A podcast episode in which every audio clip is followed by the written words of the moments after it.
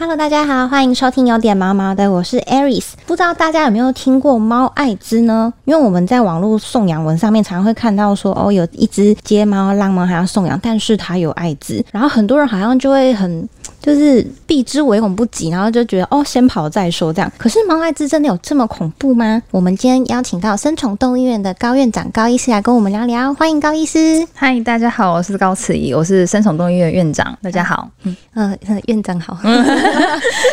首先是想要问问医师，说猫艾滋到底是什么东西啊？为什么会叫艾滋？就跟人类的那个艾滋是一样的吗？它就是猫艾滋是猫免疫缺陷病毒所造成的，它的英文就叫。FIV 跟人的 HIV 就其实差一个字，对，没错，就是一样，就是会造成免疫缺陷这件事情。所以它就是受到感染的猫，它就会有后天就是免疫缺乏症候群。所以它英文开头缩写就是 AIDS，就是变成是就像艾滋一样，所以我们就会称它叫做猫艾滋。嗯，所以它其实是跟人类的艾滋很像的，是它一样都是会造成免疫的不好的。对对对，它就会削弱它的免疫的系统，所以它通常导致疾病都不会是。艾滋真的是发生什么事情让他可能离开或者变得很严重，而是他免疫力消弱了之后，然后就其他的病一发生就会很大爆炸这样，因为他就没有正常的防御了。对，所以就是好像就是一个小小的爆炸，就是会会很严重。对，所以通常都是这样子去伤害到猫猫的，就是健康啊，或者你治疗会治疗的非常久。对，就是大家会很害怕这件事情的原因。对，就是一个抵抗病菌的能力非常非常的微弱微弱的一个对，就全部都要靠外界的药物啊，然后或者是任何很积极的治疗才有办法帮。助到它，可能一般正常的猫应该可以自行恢复的，你却需要靠非常多外来的东西，对，治愈能力变很差。对对，没错没错。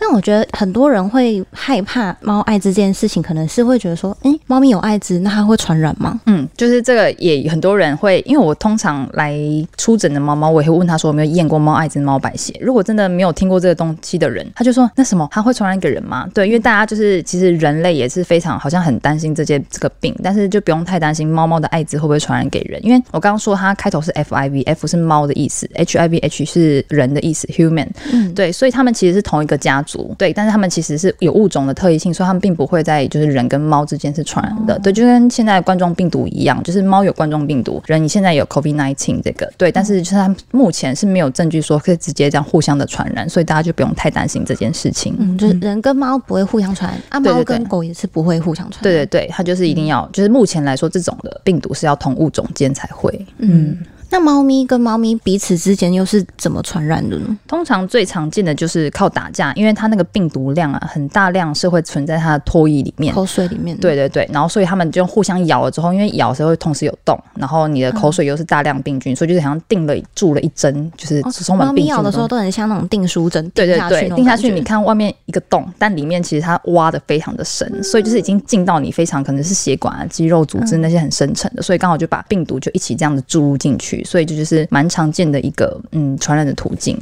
其他的话就是也有就是实验就是证据就是显示就可能猫的妈妈它如果身上带有的话，它可能也会经由胎盘啊或是乳汁对就是传染给小朋友，但这个几率就会非常非常低，只是就是还是有这个可能。然后另外就是像人的输血，其实也是一样要筛没有艾滋病嘛，所以猫猫我们在你看到那些捐血文的时候，其实也都会说，哎，它的条件是要艾滋白血筛了是阴性，因为一样是会靠输血传染的。嗯，所以我们常常看到那种。就是送养的流浪猫会有猫艾滋，可能也是因为他们在外面需要一直在争地盘，对对对，就是对，所以就是他们比较可能会有争执的情况，或者因为外面的话是没有筛过的嘛，所以那些病毒就在猫之间流传，所以对，没错，所以它如果被哪一只真的重的咬到，它其实也不知道，对啊，所以就是你要收任何的新猫进来的时候，一定都要先筛选，特别是你家里如果真的有已经确定是阴性的猫的话，这件事就非常重要，因为就不希望这个病毒其实在继续传播下去。嗯，可是猫艾滋它有什么症状吗？不然，如果除非是像医师刚刚讲的，我捡到这只猫，我带去健康检查，不然你要怎么样知道它有猫艾滋啊？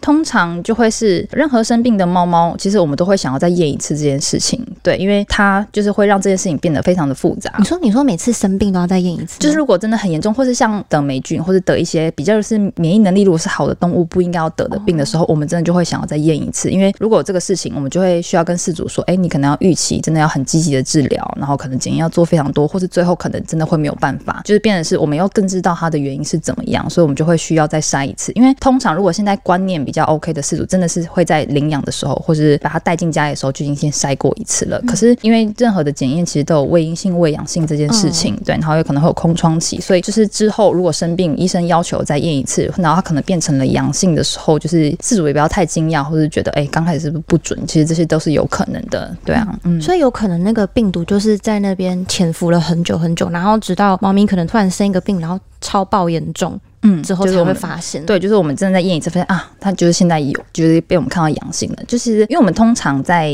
看病的时候，就是带来诊所的时候，我们做的通常都会是快筛，就跟我们现在去医院就是戳戳鼻子啊，然后那些做快筛，就很快十分钟就会出来的。对，但是因为就是我刚刚说的有胃性、胃阳性或空窗期这件事情，所以如果我们真的很怀疑，我们其实还会也是像人一样送去做 PCR 这件事情。对，然后 PCR 对猫咪有 PCR，他们就可能也是也是会抽血出去验，他们验的东西就不一样。对，就是后面免疫学的事情，所以他有可能出。来的报告就会让我们，然后我们配合他的病史啊，就可能哎，刚好真的出去打完架，然后或者真的刚捡到外面流浪猫，然后可能还有他的病史，就是哎，觉得哎，怎么会就是免疫系统不太好？对对对，就是哎，正常的猫不应该会生这么严重的病，或者怎么会一直好像反应都不太好的时候，对，我们就会配合这些事情一起去判读它的快筛啊，它的 PCR 的报告，就不会是你可能一种中了，你就真的觉得，因为这件事情真的会影响猫的一生，因为可能有些人就因此而觉得，哎，是不是要不要养它了？怎么对？所以我们就会不会对，没错，就是所以。就是我们不会好像一个阳性，我们就会决定要就判它好像已经是得了的，我们就会用非常多面相去，真的觉得我们就会非常像，或者各种的报告都显示他可能真的是阳性，我们才会说哦，那他真的是有这样子。所以就其实就连那个判读他到底是不是艾滋猫这件事情也还也是要蛮小心的。对对对，就是会很复杂的，因为它会有自己的病程啊，然后跟年纪啊那些都是有相关的。嗯，那这样猫艾滋是有办法治疗好的吗？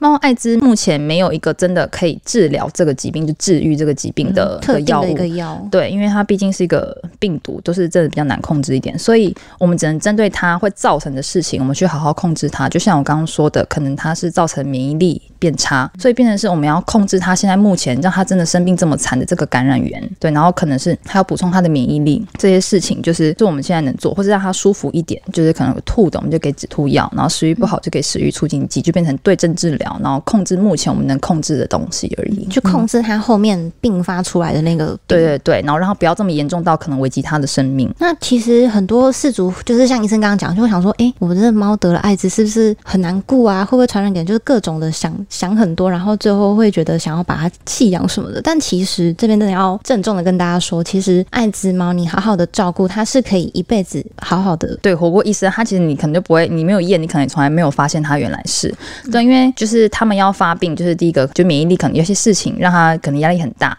它就是病毒可能爆发，加上免疫力差，对，所以就是你要给它一个无忧无虑的生活，就像是你给它吃好喝好，然后给它丰富的环境，然后生活不要太大变动，因为就是他们也不喜欢生活有太大的变动。另外就是呃，如果你真的有一只艾滋的猫猫的话，就是也建议就先养那一只就好了，先不要收其他只。第一个我们是要杜绝其他的病源可能传播的可能性。第二个就是因为你有多只的猫，其实它们要是处的不来，处不好的话，它们其实会更紧迫，然后这件事又更容易发生。对，所以就是你其实好好的养它，然后。任何一点小病，你可能就是比较警觉一点点，赶快再去看医生，然后做的呃检查比较全面一点的话，它其实就是一生有可能都不会发生什么事，它就好好的，对，就跟其他猫猫一样过完这一生，对啊，所以大家不用太担心，或是以前真的跟以前的观念，就是一听到就觉得是不是要安乐这件事情，但是真的是很夸张，就是书上或者现在的对呼吁，就是都还要讲这些，我是没有真的有遇到，因为他们可能也不太了解，就是我们马上跟他解释之后，其实他懂了，也不会真的那么的激动，就是觉得哦不要他或者要去安乐这件事情，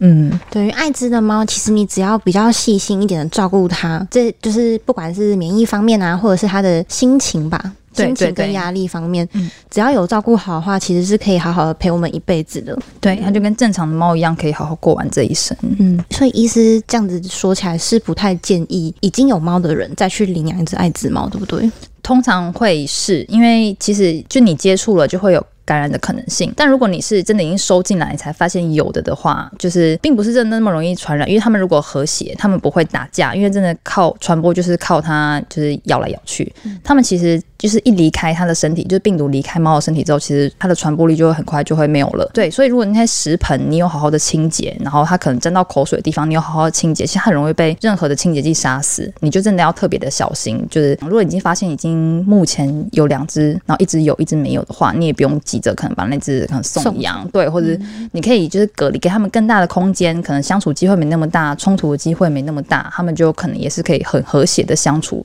玩这样子。对，但是就不建议你是确定一只是阴性的，你却要收养一只有的，这样真的会，你可以好好的顾，有可能机会还是。就是可以好好的相处，但是就是这样变成让它暴露在那个风险，你真的就要随时很小心才行。嗯，因为我们平常在网络上看到送养文啊，就有时候真的是会蛮心动的，就我懂我懂。天哪，这只猫也太可爱了，然后它又是爱滋猫，然后就想说是它会。机会比较少一点，然后就很想养。可是因为我也是有看到，算是两种不同说法吧。就有些人就会直接说他是他有爱子，所以只限就是单猫家庭。对对对。但也有人会说，其实好好照顾不会怎么样。而且我那时候以前的，就是在高医师跟我们聊之前的观念，我会我也会想说，两只猫会打架打到互咬到这么严重的程度吗？有这么严重吗？但好像就是真的要有很有把握，说你有办法把这两只隔得好好，顾得好好的。对对对，这样会是比较。比较好，百分之百安全的，或是你真的可以隔开两个地方，因为他们的东西，或者你接触你的手、你的衣服的话，其实那些病病毒也没有办法生存太久，所以对对对，所以就是如果你真的能确保真的 OK 的话，或者你真的很想养，或是那只猫如果真的没有被领养，它可能面临的下一件事情就是是很不好的事情的话，觉得你就是可以去养，但是就是多注意点就可以了。嗯，OK，所以我们就会知道说，爱滋猫真的就是它只是会比较需要。你百分之两百的心意去好好的照顾它，但如果你有办法。就是给他这么多的爱跟照顾的话，他其实是可以好好的陪我们一生的哟。嗯，就是下次再看到猫爱子的话，不要再这么的激动或者很害怕，很害怕。嗯，就是帮他们贴上什么奇怪的标签。没错，就是你多了解这件事情，你知道怎么样去跟他们相处，或是照顾到他们会有可能发病的机会，或是不要去传染的机会的话，其实就是也是一个很好的选择。对啊，就是很多人会害怕，都是因为不太了解那是什么。对，没错。嗯，好，那我们今天呃，谢谢高医师来跟我们分享这么多猫艾滋有关的知识。嗯，好，那喜欢我们的话，欢迎留。留言订阅，给五颗星评价。每周一、三、五准时收听，有点毛毛的，大家拜拜，拜拜。